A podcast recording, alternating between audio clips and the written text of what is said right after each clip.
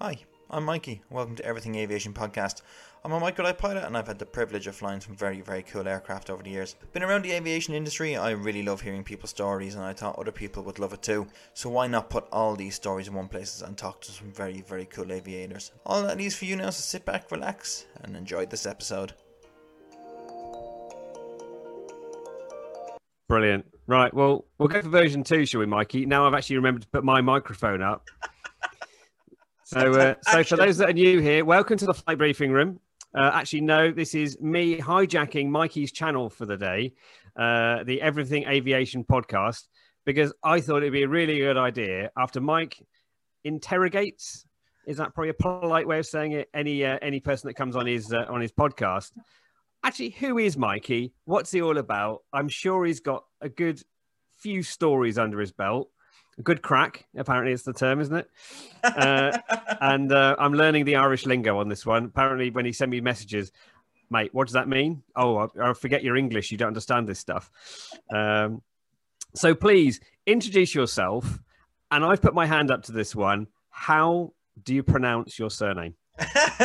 so I do forget with, with, you Brits. It's very funny that my surname is, is unpronounceable. Uh, I'll accept McMahon, but it is pronounced McMahon. Um, I myself have had a pilot license for coming to be nine years this year. Um, wow, you baby. Yeah. and um, I, it, it, I've been brought up around aviation um, and I've had a privilege of flying some very, very cool aircraft, some just from the right seat, uh, but I also have a lot of very cool stuff on the left seat in the logbook as well. Or, as your recent videos have shown, the rear seat. the, the rear seat. We'll come on to that. We'll come on to that later on. Um, You've, you've mentioned about your father and other bits and pieces uh, uh, before we started this chat and other things. I'm, I'm, assuming he's been a fairly big influence on you getting into aviation. Would, would you say that's true? Yeah, massively. So my dad, um, he was the chief instructor of the Irish Parachute Club for a good few years, um, but he was he's been parachuting since he was younger than me. Um, so I, I was brought up on the Irish Parachute Club. Um, my dad watching my dad progress through he then became a tandem master uh, he became a jump master he became a static line coach um, he was also a, a, free fall coach as well and then became um, chief chief instructor uh, of the irish parachute club for a number of years as well. Um, but he also he decided that um, like skydiving it, it, you just fall with style there's no actual kind of flying. Um, whereas he was like well i want to fly and he came across flexwing microlights and then um, he did that. That was 1999, I think it was. And he ended up at the age of five, me at the age of five, ended up getting strapped into the back of this XL, uh, Flexwing Micro. Mighty XL. And doing my first flight at the age of five in, in an XL. Wow. Wow. So leading on from that, and I think your father may have had some influence in this, you are actually TV famous, really, aren't you? From a very young age. Yeah. Um... So, so it's the um, the real magnificent men and their flying machines. How on earth did that come about? So that was it was really strange. The dad rang me up one day and he said he was after being contacted by a few um, people uh, from Walker George Films on behalf of the BBC who were going to film a documentary about the Round Britain Microlight Rally in 2011. Um, and he they asked for characters basically around the, they asked the BMAA for characters and and who would be good at it. And my dad's name kept coming up. Um, so eventually they caved and were like, right, okay, um, we'll give him a buzz. And they gave me a buzz. And uh, I was quite surprised. He, he, he, I thought he was just telling me, like, oh, dad's going to be on the telly. And then he was like, well, do you want to come? Because he always said he'd never bring me across the sea because from Wexford to, to Wales is 72 miles of water and it's a lot of water. I said he'd never bring me, never bring me across. Isn't it wet in Ireland and wet in Wales and wet in between? Yeah, basically. It's basically just flying over the sea all the time and every so often you get little tufts of grass. in the middle of the sea is a bit worrying. How did that get there? the thing is, you can't tell where the sea is. but, but I, for those that haven't seen this documentary, I'm sure Mikey, when he finally gets to edit out all the bad bits, he doesn't want me to ask questions on. Um, and for those that don't know, Rob, his best friend, is in the back of his room right now, and Rob has given me some questions already. Thanks, Rob. Appreciated. Uh, that's it. It's amazing how quickly you can lose best mates. Yeah. How to make friends and influence. Rob, perfect, mate. Perfect. Anyway, um, so clearly this this uh, the TV documentary, as we both know from video editing, you can edit anything in the way you want it to. Yeah, hundred But percent. they made you out to be a real kind of scaredy cat. But actually, you had already been flying at that time, hadn't you? I had, yeah, yeah. So they made me out to be a real scaredy cat. So there was there was bits where I've I've never done a tour. I've I've never flown outside of the Isle of Ireland. Um, and this was a big thing for me and experiencing kind of weather I, I, hadn't seen and we're, we're kind of flying flying around and flying through showers and stuff. Anyway, you know what? There was only like four or five bits um that I was genuinely like, oh, I'm not too sure about this, but they played on that. And the, some of the footage they used actually, so they sent the cameras off before we even started the rally. Um, we because we myself and my dad we had to fly um from Ireland to to the UK, so we had to do 72 miles of Irish Sea with Hmm. 40 minutes out of sight of land uh, on either side. Um, Wow. And the statistics and all like that, it, it was quite. That was that was kind of one of the first things that I was a little bit scared about because with the statistics and all that, with the temperature of the water at that time of year and everything. Um, Yeah. if we had it gone down, by the time the helicopter got to us, they would have just been picking up two dead bodies out of water. Yeah. Um, and that was that's kind of a thing that that's that I I got what nearly 200 hours flying now, and it's still a thing that that sits in my mind when I'm doing sea crossings and stuff like that. Hmm. It, it, it doesn't go away, but they, I they avoid played on- water at all costs when I can. yeah, exactly. Even even going out to the Isle of Wight, I cross that as a sea crossing. yeah. You can go Um, by the little spur bit, can't you? I think if I ever do it, I'll do it by the spur and Yeah. hop across. Exactly, and, and it's, it's since since then, like I've I've done I've done the Isle of Wight quite a few times, but I've also crossed the English Channel into France with a Sky Ranger as well, and brought that down to the south of France. Um, so we've done them crossings as well. But all this was filmed before we actually got to the rally. But they kind of played on that and used that footage to make it look like it was part of the, the rally, to make it look like I was scared all the time. Was your mum generally as scared as she was? Um, I she had think tears so. in her eyes. I was I was like I'm the I'm, I'm the I'm the, the kind of cherished one in the family, as to say. So I think she she kind of was. Yeah, fair enough. That that that was genuine as it was. So- Yeah, that was. Um, there's two points I'm gonna I'm gonna sort of bring in now from from what you've touched on there. Parachuting. Yeah. Most pi- most pilots.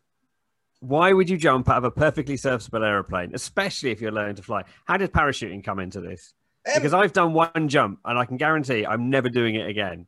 so it, I'm happy I've done it, but you just kept on going back for more, didn't you? well, I'm I'm on the I'm on the bit now where it, I'd probably never do it again. Um, so I was brought up in the Irish Parachute Club, and age Please edit that twelve. out. Flash tea all over my face. um, age 12, strapped to my dad, 13 and a half thousand feet, back of a Pilatus Porter. Um, door slides open, so the whole side of this airplane is opened, and I'm looking at this 13,000 foot abyss. Um, and it's your bo- the body is a very strange thing. I remember sitting in the door, and I remember my dad giving me thumbs up um, to say it's okay to put my arms out. Uh, but I don't remember. Were you tandem at this point? I was tandem, yeah, yeah. Yeah, And I yeah. don't remember leaving the aircraft. Um, uh, but I, I, apparently I kicked for a good fifteen hundred feet, and I have no recollection of that either. And we were we were going up on our sides and everything. I have no recollection of this whatsoever. Um, so then we, we landed. I perforated an eardrum. Uh, that was all fun and Oh, games blimey.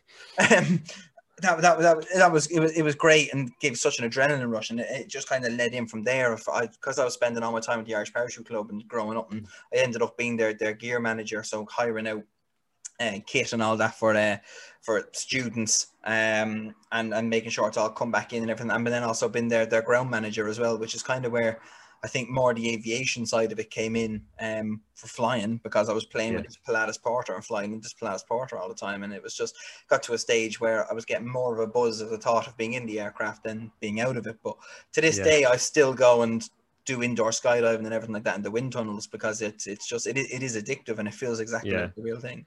Yeah. That, that it's just madness. I say we, we carry them. I flew with parachutes and gliders, but it, it doesn't normally that most people that learn to fly then start jumping out of them. Whereas actually you've done it the other way around, haven't you? Really? Well, exactly. uh, Before I even started doing lessons and all that, I jumped out of an airplane. Um, Mm. And same with my dad. My dad had jumped out before he he thought he always wanted to be a pilot, but he went to skydiver route first. Um, Yeah. And it, it's kind of a strange dynamic, and also it's it's funny as well that like myself and my dad, uh, I more, more recently than, than that, but my dad uh, is terrified of heights. Um, same same as myself. Uh, but it's it, it, it's he, he's got no problem going to twenty odd thousand feet and jumping out of an airplane. Uh, Mm. Whereas you try and get them to go up and clean the snow off the TV aerial so we can watch something on the telly, it's a big no no. Um, Mm. So it, I can relate to that. I can relate yeah, to that. it's it's a strange. I got a balcony here that I can just about stand on, but uh, I nearly my knees gave way at the top of the Empire State Building with my other half. in the Wow. air. There, there- there's an in joke between Mikey and myself that he won't fly that high, yet he'll quite happily jump out of an aeroplane. It's like two and a half thousand feet, you peaked, mate, aren't you? It's like I don't go That's any higher it. Two and a half. thou- Any higher than that, I start getting a nosebleed. Yeah, yeah. Stop with those. Stop with those. so clearly, you've also said about the, the fact that you were learning to fly as well at this at this time. So, so how did you go about getting your NPPL? Because clearly you did it. Stop saying clearly, but you did it at a very young age, didn't you? You started at 15, you soloed at 16, and then had your NPPL by 17, I think. Yeah, 17th birthday. That's that's a pretty good stint, you know, to, to be able to do it that quickly as well. How did that happen? What what was your other than influences from family that clearly flew? Um, so my it, it's a very And was it three axis or was it flex wing at the time? It was three axis, and I'll tell you how that Yeah. came about. Um, my dad was a flex wing pilot. He's a, he's does both now. Um, he, he's he's a great fella. He's a senior inspector for the BMAA. Uh, he's a check pilot for the uh, for the uh, NMAI and the BMAA, and he was uh, chairman of the uh, um, National Microlight Association of Ireland for a good while as well. Um, so it always looked like it was going to go flex wing, and I enjoyed flying in the back of the flex wing. But that documentary, you'll see bits where I'm saying I'm, I'm cold, and I, in fairness, I, I was freezing. Um, the day it was coming up to my 15th birthday, he was asking me what I want. What he was going to get me a flying lesson, um, but he wasn't sure whether I wanted to go flex wing or three axis. So the day we went flying, and he asked me, there was snow on the ground. Um, I was I was rattling in the back. I was shivering like anything, and he said to me, "What do you what do you want to fly?" Have you thought about it? Three axis or flex wing? And I thought, well, I can't be flying in these conditions like this. So I, was, I want something with cabin heat. So straight away I went three axis. Um, and that's how that was born. I ended up with Rayfield O'Carroll up in Kernan Aviation in, in County Armagh. Um, which which is a fantastic school. And at the time, I described their field like an aircraft carrier. What a place to! There's a lot of people in Ireland that have really short farm strips, and they wouldn't be comfortable with you coming in. But as soon as you said you learned at Kernan Aviation, Rayfield O'Carroll's, they just put the phone and said, "Yeah, you're grand," because this thing was 350 meters with just under 300 usable. Uh, you're coming in over high tension power lines, um, and then Right. dropping into a valley and having to fly up a hill to land. One way in, one way out, no room for error. So it really, really honed your skills in. Um, and doing that at the age of, of 15 really just blew my mind. Um, that that was just amazing to do. Um, so Short strip flying is is great, isn't it? The fact you can get in and out of places where bigger aircraft just can't do that. exactly it. Like you try and take a Cessna 172 or anything like that into there, it was never going to happen. Um, and it was great because going back to saying the, the influence of family members and everything, when I showed my granddad this, uh, where I was finding out, my granddad's ex Royal Air Force and ex Air Canada, and um, he Wow. he was on Queen's flight for a good few years, um, and and then he, he went on to another. I can't remember what flight he was on after Was that. it was it 32 squadron then? Was it still 32 squadron? I'm not 100 percent sure. I t- it was Yeah. that long ago. They were still flying the Wessex. Um, Blimey. yeah, and a heron. I think he mentioned as well. Um, but Wow. Yeah, that is old school. yeah, he was 60. Was in. I think it was 60 to 69. He was on Queen's fly for, um, and then he went on to, to Air Canada after that. But uh, showing him where I landed into the into here and just seeing him light up and be like, really? He's like, yeah, yeah, and describing it as like an aircraft carrier trying to get on and off it. It was just that short and and, and like that. it was it was great. And that was, that was another big influence really was was when I said it because you know you start and it seems like a mountain you have to climb and do I keep going that mountain? Do I not? And having the support from my dad and my granddad and see my granddad's face light up every time you mentioned it um, was absolutely amazing as well. Um, so that kind of that, that went on, and then at that stage, I had I went solo uh, 12 and a half hours. So when it came up to that documentary being filmed, where it looked like I was scared all the time, I had 10 and a half hours at that stage. um, Yeah. Under my belt in a C42, getting ready to go solo, and I'd Yeah. done engine failures, I'd done stalls, I'd done unusual, dangerous attitudes. It was just building up the time now, getting ready to go, and waiting for a cam day Yeah. To do it. And I was juggling all that as well with school. I was still in school and I was doing my um, junior cert at the time, which would be the equivalent of the GCSEs in the UK. Um, so I was trying. I was also studying for the the exams for pilot exams, but also studying for for life exams, as to say in school. Um, Mm. so that that kind of took up a lot of time and trying to balance that and everything like was, was- was quite hard. I'm not the most academic person, so when it came to like school stuff or flying stuff, I was more kind of I put all my best into the school stuff, but nothing really. My brain never was satisfied. It was always satisfied when I was reading about air law and everything like that, rather than reading about what, what the birth rate of Sudan is. I can I can relate to that. Schoolwork sucked, but flying flying study was great. You know, yeah, exactly. Hmm, e five B. yeah. I don't care about your equations. I want me E five B. Give me more maths problems on this thing. yeah. So in school, I couldn't solve a maths problem for anything, but give me one. Give me trying calc- trying to calculate a time over over a certain point. I have it done in a minute. Yeah, is that wind up or wind down method? so where did you take your flying after that? I mean, clearly from from where you were then to where you are now, there's been a bit of a gap, and you've carried on flying. Yeah. Where did, so you learnt in Ireland, but learnt clearly you're not in Ireland now. You're le- you're flying on the south coast, aren't you? yeah. So I'm, I'm in what's happened in that time period in your life? Have you just sustained the microlight flying?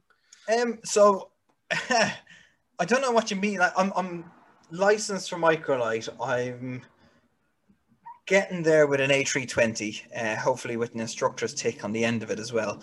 Um, Is that for full size, as in, or is that simulator? 'Cause I know you've got a That- video of you on the simulator. that? That's going to be for the sim instructor.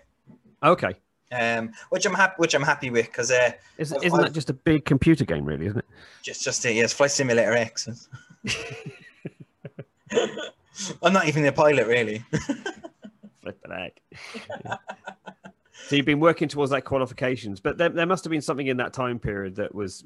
I mean, for me, uh, it was any job I had was a means of getting airtime. So to maintain your license, there must have been some jobs in that time period from when you left school to now that has allowed you to fund your aviation passion. Yeah, so I um I, I did a very very short stint uh, with the military.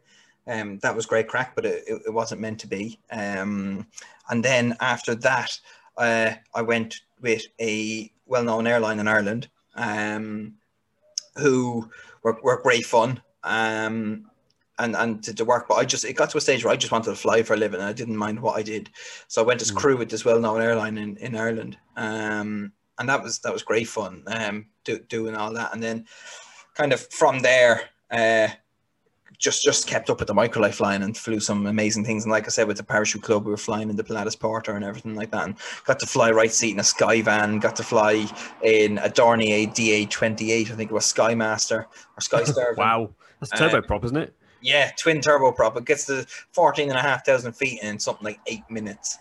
Um, absolute mad thing. But uh, so yeah, there was always that. And then we, we acquired, um, I think before, uh, before, uh, before joining um, the military and, and, and, uh, and then kind of went from there. We, we, we joined this airline. Um, but we're flying AX, a little two-stroke AX3 at the time uh, when all this was was going on as well. Uh, so that was that was seems great. to be a big following for the AX3.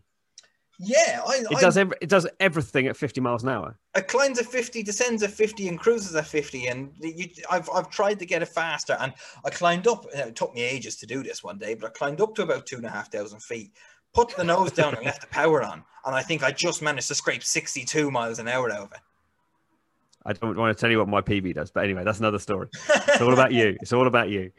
Uh, so clearly, you've um, you've got an exuberant style of flying, and this is leading on to the next bunch of questions. So, I know we've chatted about this on phone conversations as well. So there is an element of competition in your life because Yeah. I've seen the trophies, and I think they're on your Instagram, and I'm sure you'll put a link to your Instagram out on here. So, all the, I'm not sure which order these are going to come in, but they're from someone you do know. Uh, Edwin L. And the next phrase is pylon racing. yes. Yes. So please elaborate on microlights and pylon racing. You normally have visions of beefed up P 51 Mustangs or jet aircraft whizzing around Nevada and this, that, and the other. But microlights and pylon racing, I'm trying to compute that at the minute. So go on. 2018, uh, myself and Ed, we took uh, his competition Sky Ranger down to uh, the south of France to a place called Mm. Benedette's, and we competed down there for a week, and we did another one down there, and that, that's actually on my YouTube channel. You can check that out, and that was that was amazing. That was yeah. Was that fairly low level, to say the least? Um, if I remember it correctly, bear in mind it's in French airspace, so we're all good. Um, it was 66 feet on the altimeter. All legal pylon racing in a microlight in France. Yeah. so the so the other the other um, element was from your good friend Paul Dewhurst, uh, who obviously clean as your father very well. Uh, was more about the Franglaise, and I'm sure there's many stories you can't tell, but is there any amusing ones that you can tell about your uh, your time with Paul on the Franglaise? Because that was later on, wasn't it? yeah. So so um, do you know it, it was just it was it was amazing to ha- to to learn from someone. Um, it was sat sat beside me in, in that kind of. It's almost it's almost like if you were sitting beside God, that's who was sat beside me. Um, Don't tell Paul he's gone. Come on. and the funny thing was, is Paul was letting me fly as well. So that kind of blew my mind. One of the best ones we had was we were coming down. we- hadn't even got. We were transiting from Sywell to the Isle of Wight, and HMS Queen Elizabeth was in port, and we were coming down Portsmouth. Um, so we come straight down over Portsmouth Harbour in, in the clear bit, uh, and then straight out to the Isle of Wight, coasting a, coasting a ride, and then in that way. And uh, the two of us, I don't, I don't even know what was looking. I was sat in the left seat, kind of looking and cruising, looking down at this aircraft carrier. Uh, and Paul kind of looks at me and grinned, and he went, If the ticker at the front of this was to stop now, where would you go? And I looked down and went, uh, Onto the carrier, Paul. And he said, Yeah, I don't think there's an aviator who wouldn't. that is so atypical, Paul, isn't it? He's a man by the book when it suits. When it suits. Sorry, Paul. Kick me later, mate. Kick me later. But I had to ask those questions. They came out. Uh, the, the the following on questions that I've got, and this is maybe where Rob might want to leave the room. I'm building it up here, building it up, building un- uncomfortable, uncomfortable. Sorry, building up the uncomfort level. Um, Isle of? Wight. I'm adding two words: spit roast. so uh, that was that's more Uh, Rob and and, the, and the, the clarification point here for those that are listening, while Mike's reco- regaining himself, is where did you put the other half of the chicken? Go on, tell us the story. So uh, the spit roast started with uh, myself and Rob had just done a beautiful evening of flying. It was timed the last year, 30 degrees. We climbed up to 2,000 feet. It was still 29 degrees up there. It was, You it still was haven't broken that two and a half thousand feet barrier, have you? no, definitely not. Well, I we'll, we'll get on to that. I, did at one stage, and I'll get on in something a bit quicker and something that used to carry weapons, but we'll come on to that. Um, but so we've landed, and we're having we're, we're sat in my, my my club, Flight Sport Aviation, uh, and we had landed. Uh, one of the instructors had landed, and one of the other renters had landed. So I don't know who had it, but these beers just appeared, and the sun was setting. We just had a fantastic time of flying. We sat there outside. There wasn't a breath of wind. Sun was going down. Air was still sipping beer. How it doesn't get much better than that. And all of a sudden, out of nowhere, we were chatting about where do we want to go. And next, so I looked at Rob and was like, "Oh yeah, you know, like Isle of Wight could be good." And Rob out of nowhere went, "Yeah, I'd love to go to the Isle of Wight for a spit roast." And the other renter who was with us spat his beer out across the table because Rob made a. And to this day, we have not let him forget it, and it was one of the funniest things ever. So anyway, fast forward to September when Spamfield was on. Myself and Rob get into a C42 another one of our club members who flies with us, Martin, he comes with us. We're flying down. Nick from our club is with us as well. We've all got there. Rob's decided to be different. We've all gone hot dogs. Rob wants half a chicken. So Rob, Rob gets his chicken, eats all the bits first, and all of a sudden we start seeing these CBs kicking off all around to, to the south, and we kind of want to go to the to the uh, west or east uh, and north. So we were like, right, we're not kind of liking this. Shall we? Let's go. So we abandoned our plans to fly around the Needles and all that as well. Jumped in the aircraft, took off, and halfway across the Solent, I said to Rob, "Oh, I'm really sorry. You had to, uh, you had to throw away your chicken." To which Rob produces this half chicken from underneath the seat in the C42. I went, no, you're all right. I've still got it. Showed it to me and put it back under. Rob, style and panache. Style and panache. That's how you do it. He's like Joey out of Friends, isn't he? Joey doesn't share food. it's it's kind of like that. You try and take any of Rob's food, you're losing an arm. People have died for less. Fair enough. Um, and uh, and apparently you you've had a a quick reaction alert interception on final approach at Headcorn Airfield. Oh God! Now now I know that you do vlog a lot of your flights. So again, those that have not realised that Mikey does have a YouTube channel, it is growing and he's learning the art of sound. Now, this time, I don't think you had sound on your cameras, did you?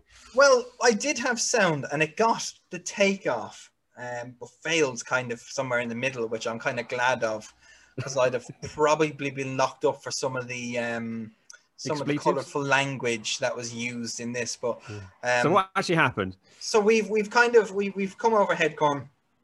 We joined at the numbers down the far end. We've t- taken up a downwind. We're the only one in the circuit. We're doing all our calls head corner, we're the only ones headcorn are speaking to at this moment of time.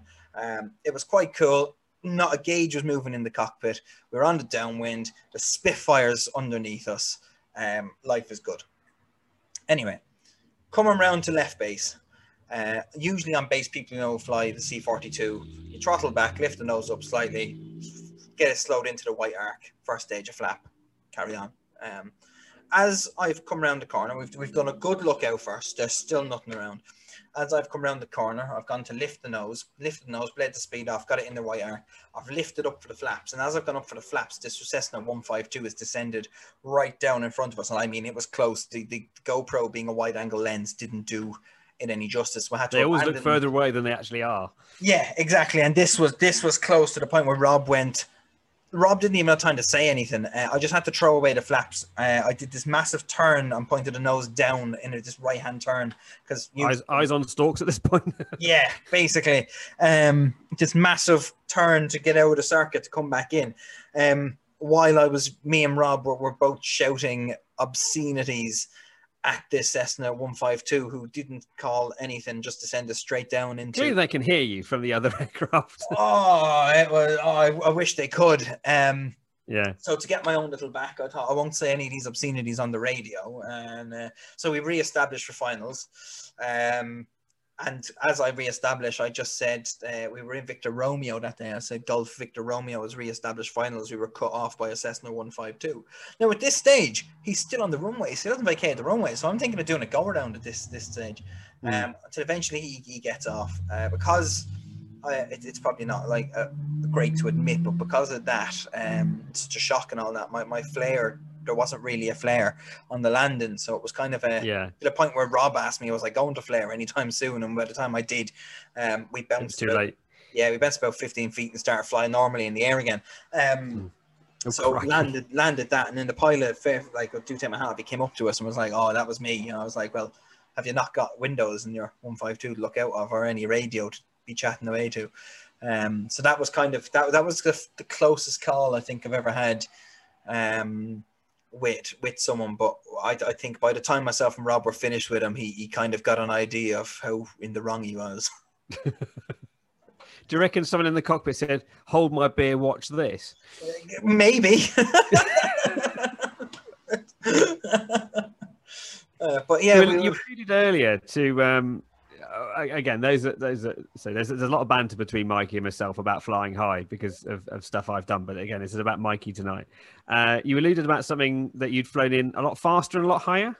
Yeah. So we. What? What? Come on. There's, there's got to be. An, you are a man of many stories. So just come on. What? What happened here?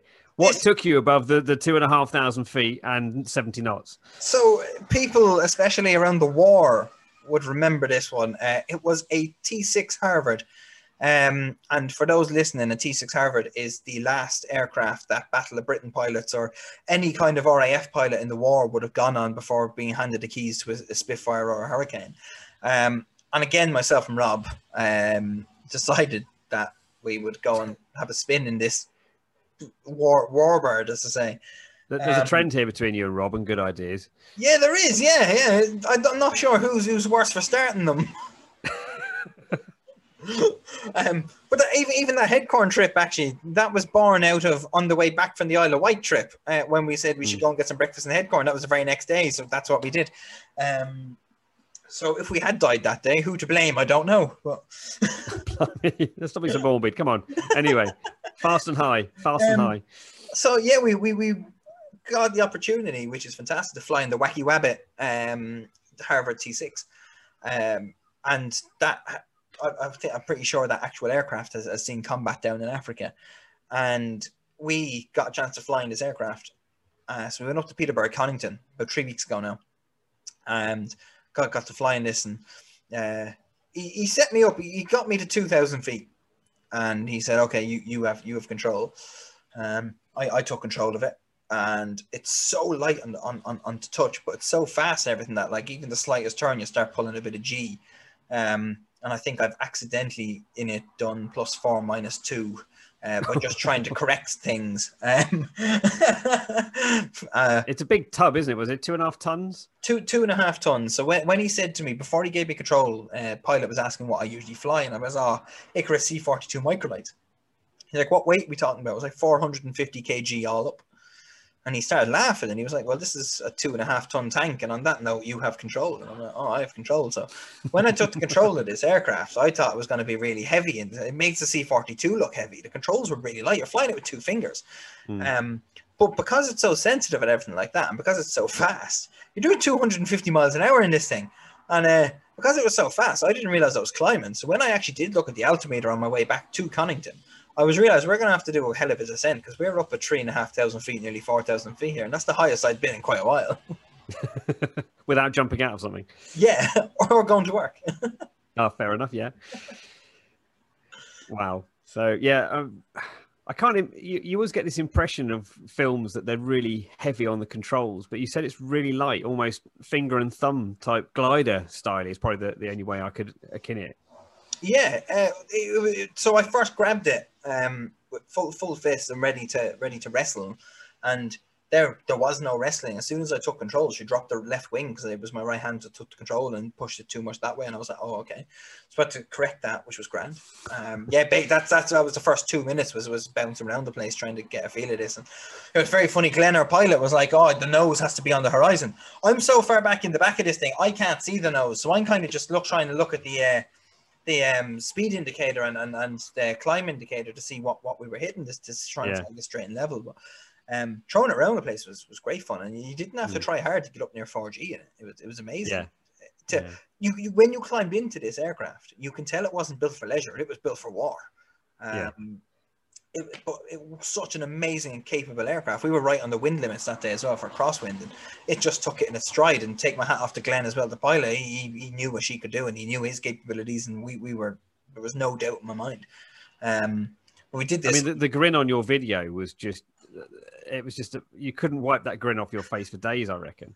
six six hundred horsepower starting up in front of me in a radial engine. I, I- that was it was amazing. And then the smell filled the cockpit, and I was like, "This is this is this is what I've dreamt about. This is what boyhood dreams are made of. It's flying in these fires. You read Geoffrey Wellum's First Light book. You you Yeah. any of them.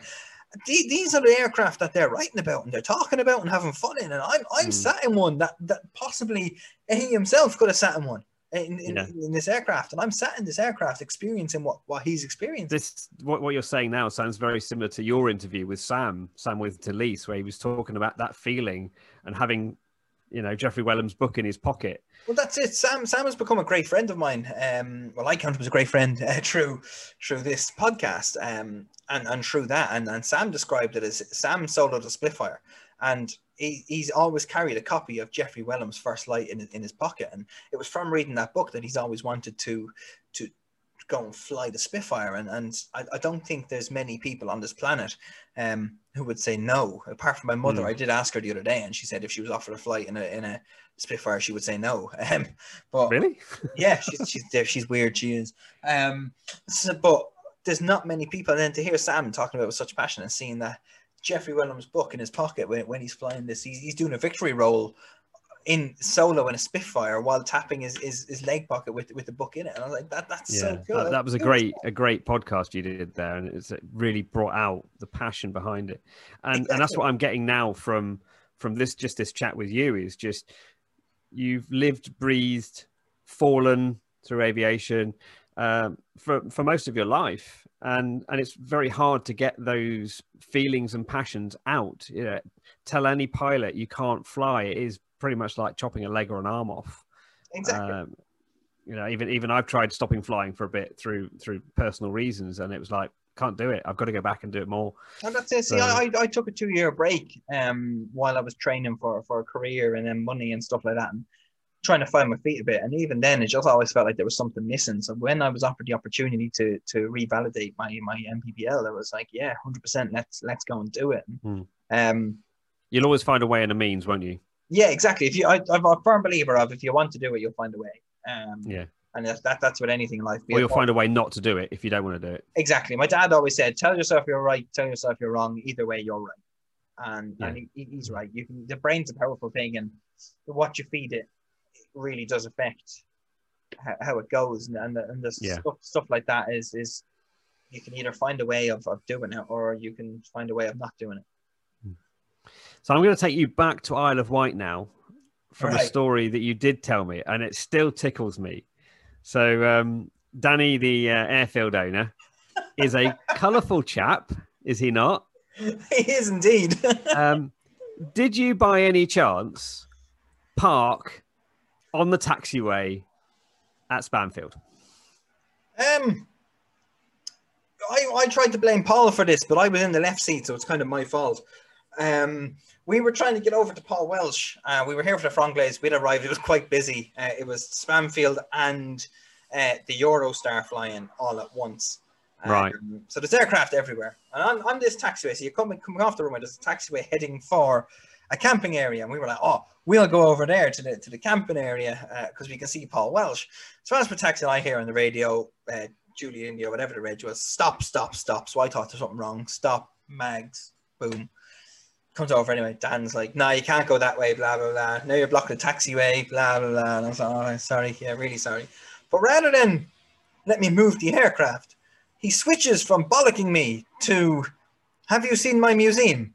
And I'm like, sorry, do you want to see my rocket? And I was like, Jim "Is that Carrey moment. Dan? Say And he was like, do you, want, do you want to see my rocket? And I was like, I'm not quite sure how to answer this. And it's still, actually, you know what? The Isle of Wight sounds a bit suspect when Dan's showing his rocket and Rob Squire wants to go for a spit roast. Um, but we we ended up having a walk around this this museum, which is very impressive. If you do get a chance to go go and have a look, because I didn't realize that the British space program from the 60s and 50s was actually hosted on the Isle of Wight, and there's a lot of that in this museum, which which Dan has brought to life, and he's now Hmm. got the rocket garden. So the rocket that he was showing us is now standing up in a garden, um, A red a red tip rocket. with with the red tip, yeah. Um, why I? um, well, yeah. While all this is going on, we haven't moved the airplane. The airplane is still sat in this taxiway. So, What'd you do? I just went back and then asked him where he'd like me to put it after we'd had a look at the museum. Fair enough. And enjoyed the museum visit. Yeah, Yeah, It- it, just tickles me. It really does. Um, If I've only got a couple of questions. I have another story I probably haven't told you. If we're staying on the thing of bollockins, um, back in 2014 when Game of Thrones was getting filmed in Northern Ireland, myself and a mate of mine had taken off, um, and uh, we had discovered where they were filming Game of Thrones, and they were filming at this current time, and we were just circled and circled and circled, um, and took pictures, and then my mate flew, and while I took pictures, and then I flew while she took pictures, and eventually, anyway, we, we went back to the airfield, and when we landed, my flight instructor was like, "Where have you two been?" We were like, "Ah, nowhere. Why?" He's like, well, "Why? Why have I been told you're overflying Game of Thrones and annoying them while they're filming it?" And I was like, eh, uh, "Well, it wasn't us." Best bollocking I've ever got. I can neither confirm or deny, and I have no recollection of that event. I'd like to point out as well, we were legal. It was about fifteen hundred feet. We were doing this. Yeah. I, I think I've still got the radar traces somewhere for you, mate. So there's actually a special part of your life that um, that became quite famous a while ago, wasn't it? To do with Robbie. yes. So Is there a bit of story behind that one? There is Robbie. Robbie's my brother, and Robbie's got a uh, rare condition called Williams syndrome. So Robbie's missing 26 genes from chromosome seven. He's got elf-like features, gaps between the teeth. Um, he's short. He's physically he'd be 11 this year, but he, he mentally he'd only be be kind of five or six.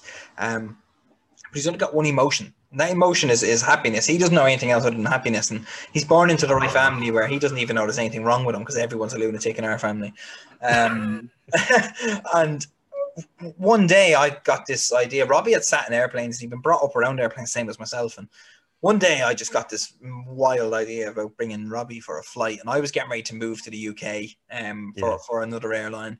Um, I was getting ready to, to, to, to, move and I was kind of trying to trying to put all my ducks in order and fly as much as I could and enjoy myself. And uh, so myself and my best mate Keen um, had come up with this plan to bring Robbie flying, but I always thought my dad was going to want to do it. So we went to my dad, and dad was stuck into, I don't know, Flog It or one of them programs that are on on a Wednesday afternoon. And um, I was like, Dad, can I bring Robbie flying? Thinking he'd say no. And he was like, Well, yeah, if he wants to go flying. I was like, oh, that, that was an answer I wasn't expecting. Right, okay. Okay. So I rang Kernan Aviation and was like, Look, I want this is what I want to do. Uh, will you let me do it? And they were like, Yeah, no, waters. hire an airplane? I was like, Cool. So very early Saturday morning. That was on a Wednesday. Very early Saturday morning. Uh, I was kicking Keen out of bed because um, Keen doesn't like early mornings. So I had to drag him out of bed, put him in the car, and drive up to go and to the to the air, airfield. So about three hour drive. Robbie and all had gone. They've, they've gone up on their holidays for the weekend. Uh, so they were going to meet us there. So we got there anyway. It was a bit foggy. We sat on the ground. Decided I wanted to test it out. So I put Robbie in the airplane. Uh, got his booster seat out of the car so he could see out the window because everyone knows the C42 it's got molded bucket seats and mm. um, if you're quite short you can't actually see out the window. So Robbie been five at the time, um, couldn't see out the window. So we got his booster seat, put him in, strapped him in. Say right, that's okay. Um, waiting and in more countless cups of tea later. Boom, blue skies, no wind. It's time to go.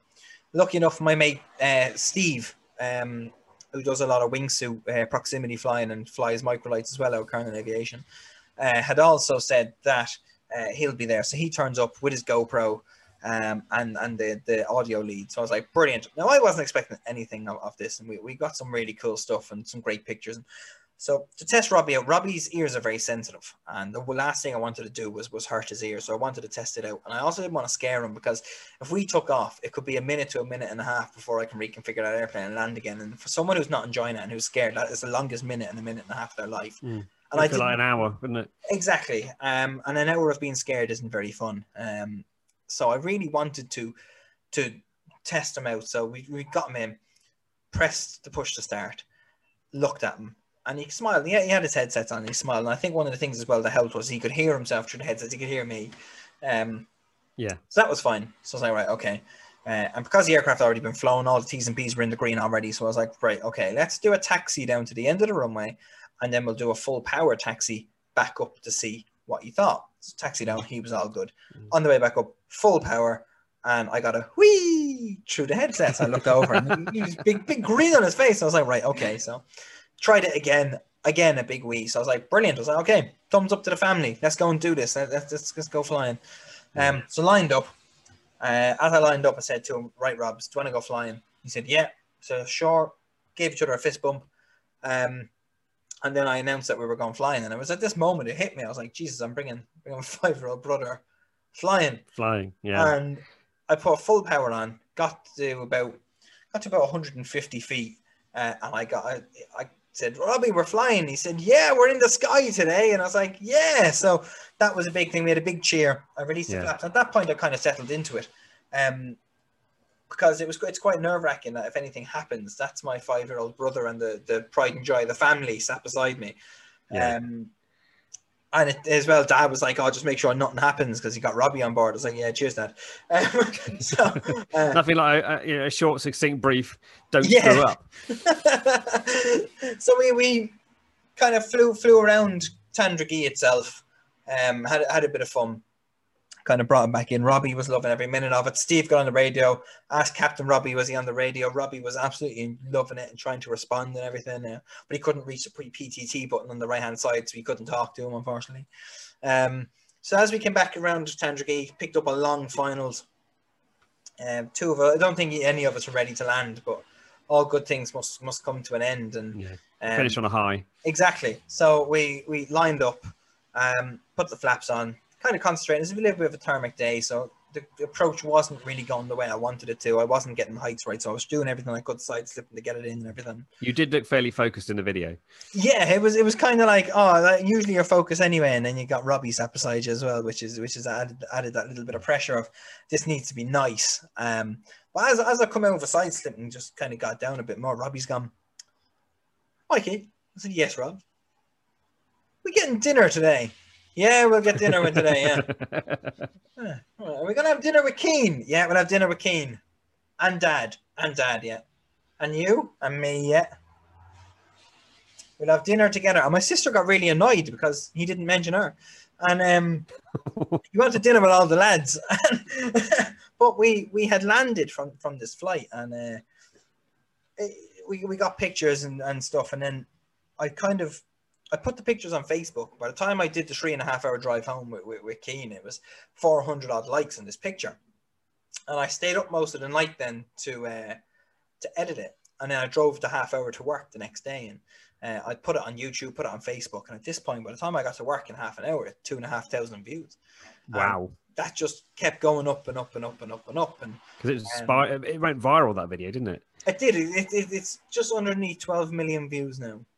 Yeah. Was it, did it go Lad Bible? Um, is it Lad Bible as well? Took it? Lad Bible, Aussie Man. Um, there's a couple of others. You know, you've made it when Aussie Man's. Ex- yeah, and it- it- and I didn't even realize what had happened. So it kind of all started with I'd woken up from, uh, I just woken up and I had all these texts saying congratulations and we've seen the video, and I was like, what are you on about? There was one text from my cousin in Australia saying she saw us on the on the news, and I was like, what What's going on here? So I flipped Yeah. up my phone and opened Facebook, and it, it it's just a torrent of notifications, and Lad Bible have it, and it was just it was it was just going ballistic. And then I remember that that, that happened, and we, we were celebrating something like 200,000 views at that point. We were like, oh, wow, 200,000 views. Wow, that's so good. Wow. And then it just went from there. And, and my, my stepma, who was, who was a chef, made us cake that said celebrating 200,000 views. And like literally within that week, if it kept going up, we had about four cakes to celebrate because it, it just, Kept hitting different milestones. it was going mad. And I remember one morning I got woken up by my phone ringing, and I was like, "Who's this?" And I was, "Oh, hello." And it's about half six in the morning, and um, I've literally just got woken up with this phone. I'm not with it at all, and it's a producer from the Anton Savage show in Ireland on Today FM, and they said, Wow. uh, "Who?" it was like, "Oh, would you would you be happy?" Chatting to us about the flight, and I was like, "Yeah, when?" And she was like, "Stand by." And next thing I knew, I'm live on the radio, and I'm like, I, "I've literally just woken up ten seconds ago, and now you're putting me live on the radio." I was like, "Uh." And, and you haven't had your coffee, and you do like a cup of coffee. haven't had coffee, love my coffee, haven't haven't even got haven't even got dressed. Chatting on the I don't- Anton I Savage. don't. I don't want to imagine what you were wearing. Yeah, um, manic. And that, yeah. that was it. And, and from there, then it, it just went mad. And there was newspapers, and we were just national heroes. And we were we were ended up on on um, TV Three, which would be uh, the seven o'clock show, which would be uh, Ireland's answer to uh, this morning. Um, and then the pinnacle came when when we were asked by Ryan Tubridy's team, who's quite big in, in Ireland, to go on the uh, biggest national radio uh, in, in Ireland to go and talk about it.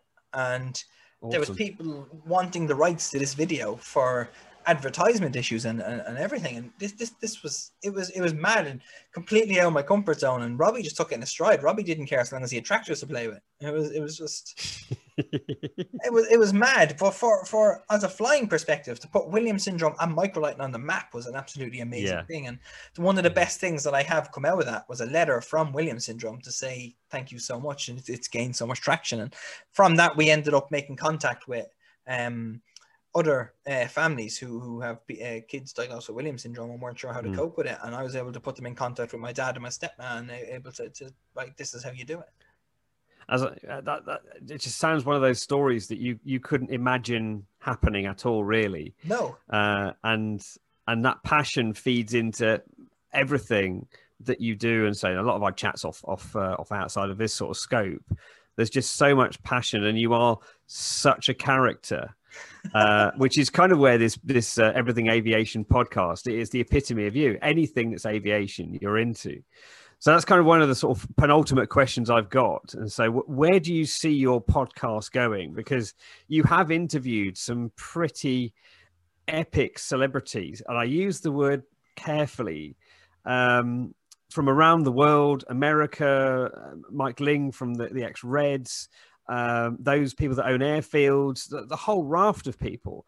And, and the pinnacle is obviously your dad, clearly. Um, in, in, Don't in that tell him stuff like that. I'll never hear the end of it. and then obviously meeting people like Sam, and, and it's just the whole aviation community from the light end through to the heavy end. It, it- it's all encompassed in your in your podcast. But where do you see it going in the future? Have you got plans for where you want to take it? Yeah, so I'll, I'll give you a base of how I actually started this podcast, and it was it was something that came about during during lockdown last year. I moved back to Ireland for a few months, and I'd always I love podcasts. I love listening to people's stories. Um, and one day I was sat in the kitchen, and I was listening to it, it was uh, retired Major Brian Shul about his uh, story. Um, flying through, uh, flying the, the, the SR 71 Blackbird as a training team and listening to uh, California, I think I think it was LAX's uh, frequency, and people want speed readouts, and Oh, that's Yeah. brilliant story. it's, it's a fantastic. He gave his speed readout as something like two thousand knots or something, and not a single ever. Miles an hour, I heard think, that. yeah. It's yeah. br- if you haven't listened to it, go on go on to YouTube, type in uh, Major Brian Shul, and have a listen to this. It's called the Speed Story, the LA Speed Story. LA Speed Story. It's hilarious. fantastic. And I'm listening to this and I'm thinking, oh, I would love like to listen to more stories like this. And that's when it hit me. I was I'm a massive fan of Ross Kemp. I'm a massive fan of, of, of Jack Mate's podcast. Like podcasts in general, just I, I- love and I listen to them. It's stories, it's people's life stories. And I thought, well, if I love listening to aviation stories, well, why don't I create a platform where I can listen or anyone can listen to these stories at any hmm. time? It's all in the one place. Pick a story, have a listen, move on to the next one.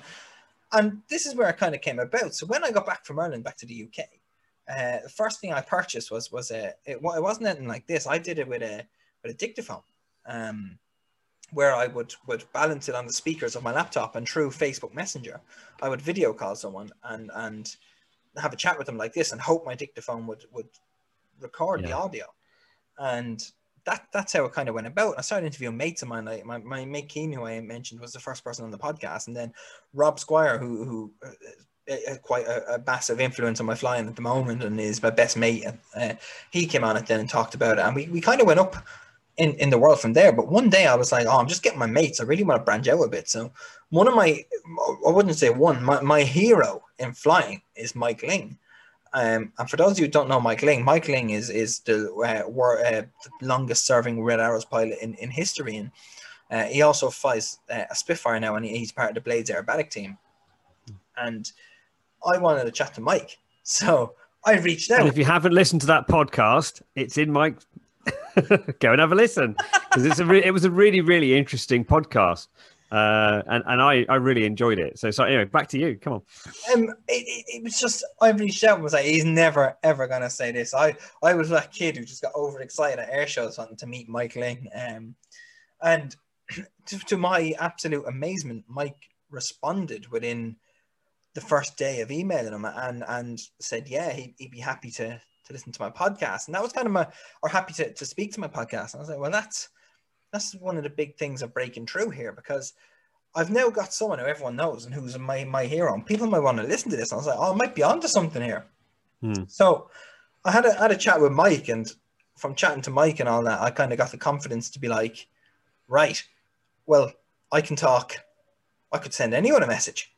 So I've sent out tons of, of messages to people, and, and 95% of them actually actually come back. And that's how this podcast has kind of come about. And we got some amazing um, guests in there, as, as to say, who've taken the time to talk to me, and I'm genuinely interested in hearing their stories, and that's where this has come. Like like Sam himself, Sam's one was absolutely amazing. When I read that, I needed to I need to interview Sam, and if you Yeah. haven't heard Sam's story, if, if you're finding it difficult at the moment and you're in the, any kind of aviation industry, you have to have a listen to this story because Sam's thing will just He's been through everything, isn't he? yeah, you definitely you did it. Yeah, Sam could take anything on now. Um, and then kind of I don't think it's been officially announced yet, but so I'll do it here instead. But Touchdown Radio uh, UK, who are the UK's first aviation only radio, we're looking for radio presenters. And I was like, well, I've done the podcast, why not?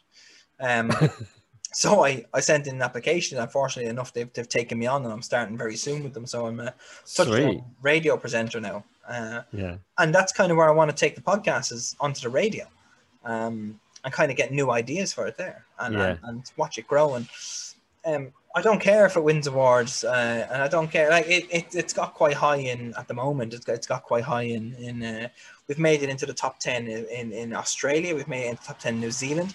We were number two in Ireland at one stage. We were in the top ten in the UK. Um, and is that just on uh, on streams? that that's just on streams. Um, Wow. Yeah. and it, all from all from a crazy idea. all from an idea of me wanting to hear other people's stories and people wanting possibly people wanting to hear stories also Yeah, and, and that's kind of where my, my idea with this was like, well, you want to hear other people's stories, but actually your story is just as interesting. And I thought this is where we're going to turn the tables on it. well this is where i Uh, kind of agreed to it because you know Yeah. you listen to the, the kemp cast which is done by ross kemp. Everyone knows about ross kemp. And you listen to to like jack mate jack mate's had a massive youtube following and he, he's a youtuber and everything like that. And then little old me comes along and nobody knows anything about me. And all of a sudden there's this weird irish guy doing a podcast chatting to some of the biggest names in aviation. Um and it always kind of struck me as if would it be better if people had an idea about what I did um, and what, what my story is. Um, so and now we know. and now you know. Yeah, all about half a chicken in your aircraft. and having a spit roast in the Isle of Wight in the middle of the day. Rob, it's all your fault. I'm sure he's cowering in the background there somewhere. he is, yeah. He's, he's, he's gone very quiet and very red. Yeah, fair enough. My last question is um, is that part of it's taking on your passion of flying and, and clearly today even today you've just released a video of you flying the spitfire simulator at goodwood which looks amazing i might have to save my pennies and, and drag myself down there and have a go um, but where do you see your flying going in the future really so this is sort of bringing bringing your podcast to a close we've gone from your childhood your embarrassed bbc documentaries uh, your midlife crisis, as it were. Uh, but where do you where do you want to take your flying in the future? Um, I'd, I'd love to, like I said, I'd love to get the instructor sign off for the A320. Um, Yeah. That's what I'm kind of working working uh, to now uh, with Alpha Tech. And Yeah. then um, I'd love to get, I think my next kind of step is is to do the BMAA strip skills course, which is getting in and out of uh, farm strips and soft ground. Yeah. Um, and then You need a PB for that. It's really easy. an AX3 will do as well. um, but then I would like to do the tailwheel stuff and then go on to do the instructor's course, um, doing it that way. And every, everyone kind of, and it, it annoys me, like, it doesn't really annoy me. It's just, I find there's this superiorness that GA think they have over microlights. Because Hmm. every time I mention I want to be a microlight instructor, now fair, I've got a few mates who have said do do what you want to do, but there's a few few people down like my my um, flying clubs and stuff like that who've, who've said, "Oh, go up to the A class. You can do all that." Blah, blah. Yeah, you can you can do lots more, and I could probably end up flying a Spitfire if I did that. But it's all about the money, and I'm I'm happy doing what I do. I'm having way too much fun doing what I do now. Where C42 would outfly a 152 any day or a 172 any day. Um, and and that's that's just where I'm, I'm happy with what it is Yeah. now. I'll, I'll have my A320 instructor's rating in the bag, uh, in the back pocket. That'll do me for uh, for work, and um, we'll we'll just have fun and, and instruct on uh, for for fun on, on the microlights afterwards. And I think that's as far as I I really want to go now. If anyone offered me, if someone came to me tomorrow and said, "You, I want you to fly my Spitfire or fly my Harvard, uh, any kind of warbird really," but you need to do the light. I'd go and do it in a heartbeat. But Hmm. that's so rare to do that I just I'm, I'm happy doing what I do, and that's where I want to take my flying. I want to I want to compete more. I want I want to do more competitions. I want to do. Um, it's a sport you can't complete, and I want to do my instructor rate, and I want to teach. You never stop learning, do you? You never ever stop learning. No, never. And the day you do is the day you should stop because that's when you become dangerous. I exact I say exactly the same thing. Yeah. in and it, but yeah, that that's where I want to go with this. I want to teach people my passion. I want to be able to bring people into this world and show them how I feel and what I see, and and that that's kind of what I, what I want to do with it. Brilliant. Well, I've I've kind of run out of questions to ask you, really. So that kind of brings your podcast to a close. Um, as you said, we never stop learning. And for those that have been watching this podcast, I hope you've learned a bit more about your natural host for this podcast, Mikey McFadden. Thank you very much. I nearly got it right there as well. Nearly, nearly, nearly. One of these days, mate. One of these days. we'll let you off with it. but anyway, so um, so that closes your podcast. Thanks everyone for listening, and I say I hope you learned a bit more about Mikey, your host. Thank you very much for listening, guys.